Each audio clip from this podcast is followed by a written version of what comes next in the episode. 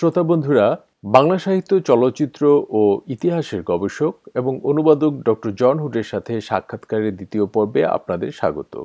Doctor John hood একাধিক মৌলিক গ্রন্থের পাশাপাশি বাংলা থেকে ইংরেজিতে সরাসরি অনুবাদ করেছেন এক ডজনেরও বেশি গ্রন্থ।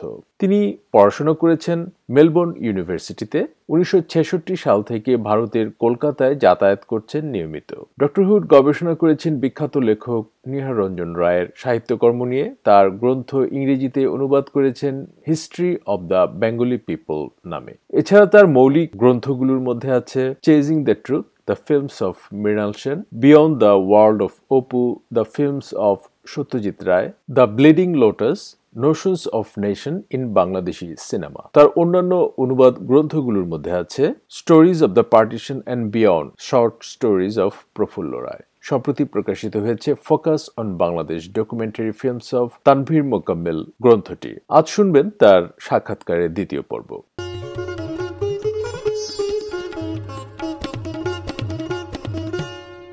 I want to bring you back to Prafulla Roy. What are the elements or what are the layers you like most about Prafulla Roy? Oh, oh, look, he is notable for what he has written about the partition. Mm-hmm. Uh, he is notable for what he has written about communal relations in India since the partition. He's notable for, for his writing on the rural underclass. And he is also notable for his writing on the Kolkata middle class, but the, the works on the Kolkata middle class don't appeal to me. But his work on partition, on communal mm. relations, and the rural underclass really, really do appeal to me tremendously. I mean, he he opens up a world which is just really unknown to most non Indian people. And it's a remarkable world. It's a world of uh, extraordinarily beautiful people and some very, very ugly people as well. But the stories that he tells are just remarkable. So I think it's that fellow man side of him that appeals to me more than anything else. When you first arrived in Calcutta in in the 60s you said. Yeah. What was your feeling that what was it like? Well in 1966 i was 22 mm-hmm. and i think i was a very immature 22 i'd never been out of australia. This was the mm-hmm. first time i'd ever well, it wasn't the first time I'd been in an aeroplane, but it was the first time I'd been so long in an aeroplane. And when I got to Kolkata, I found I, I found a world total. I could well have been on an, on another planet. It was just so different from here. And um, I can remember I stayed um, while I was in Kolkata at the Great Eastern Hotel. Mm. Now, the Great Eastern Hotel in recent decades went out of business for an awfully long time. Then it uh, went into renovation, mm. and quite a magnificent rebuilt hotel has come up, which mm. I believe is quite costly. But I stayed there in 1966 for the princely sum of 28 rupees a night. 28. Now, I think it's something like 2,800 now. Hmm. In those yeah. days, you could buy a bottle of beer for yeah. eight rupees or even less. I think uh, Golden Eagle you could get for five or six rupees a bottle. Uh, mm-hmm. Things have changed tremendously in that regard. You look mm-hmm. around the street today, 90, 95% of the men wear Western shirts and trousers, but not in 1966. Um, probably 50% wore dhoti and probably um, um, 40 um, or, or, so percent wore pajama Punjabi, and a small minority would have worn worn Western clothes. But uh, these are people who actually wore suits because they worked in high positions in Western style firms or banks. Uh, so the, the streetscape was was uh, was quite different. So a lot has changed in that time. A lot of mm. the city has been rebuilt, um, you know, rebuilt upwards. The, the metro was established in the second half of the, or middle of the 1970s, I think. Um, and so transport in Kolkata is uh, a lot more efficient now than it was back in the 60s.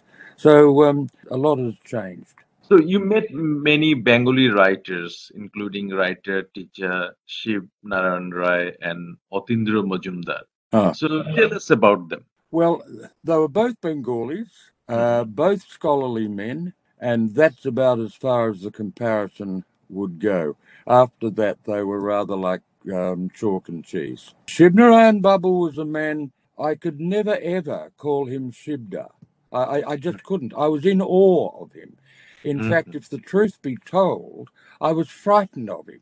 He was he was a bit like that strict headmaster in school that you know as soon as he'd appear, the boys the boys would all keep still and their blood would run cold, wondering, oh God, what have I done? Mm. And uh, Shib was rather like that, but he was terribly, terribly quiet.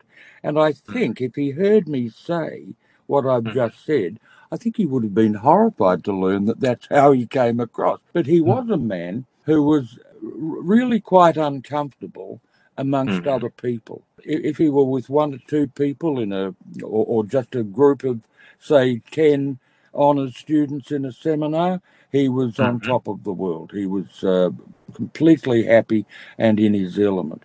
Otindra Babu, on the other hand, was a Mhm. fun lover. He Okay. uh, he loved his Australian wine. He Mhm. loved food. It, it didn't matter wherever he went in the world. He insisted on eating the, the cuisine of that particular country and learning about it. He was a bon vivant. He was a he, he he really enjoyed uh, life, and uh, I was much more um, a friend of his than than a student. Uh, and in fact, the first time I went to India, he and his wife uh, organised all sorts of things for me to make things more comfortable for me at the other end, people to meet and, and so on. They were very, very helpful. But um, both those both those men have, have gone on now. Uh, Otindra Babu was the first uh, was the first supervisor of my PhD work, and um, he had to resign from that after the first year. He decided he'd resign from the university and go back and live in Kolkata. Um, and died very soon after that. He, he wasn't even 70. Uh, he died actually in Melbourne, not in Kolkata. I went to his funeral Okay. actually in Melbourne. Okay. Now, Shib, Shib Babu died much later and at a much more advanced. Shib Babu was getting on to 90 when he died. I think he died at the age of 87 or 88, something like that. Um, in um, we're, we're in Salt Lake, in uh, in Salt Lake in in Kolkata. Since you have uh, translated from Bangla to English, Ah. so I assume you learned Bangla well. So tell us about your uh, major translated works. So I suppose I have to say that the uh, translation of Bangali Itihash is, is a major work.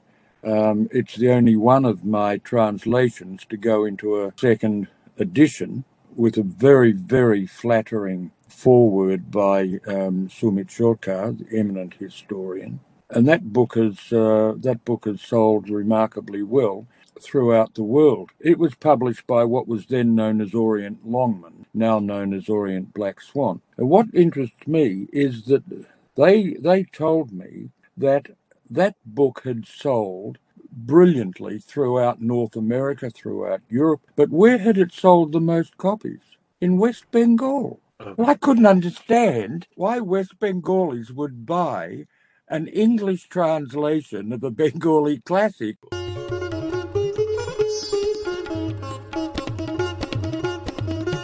আপনারা শুনছিলেন doctor John হুডের সাথে সাক্ষাৎকারটির দ্বিতীয় পর্ব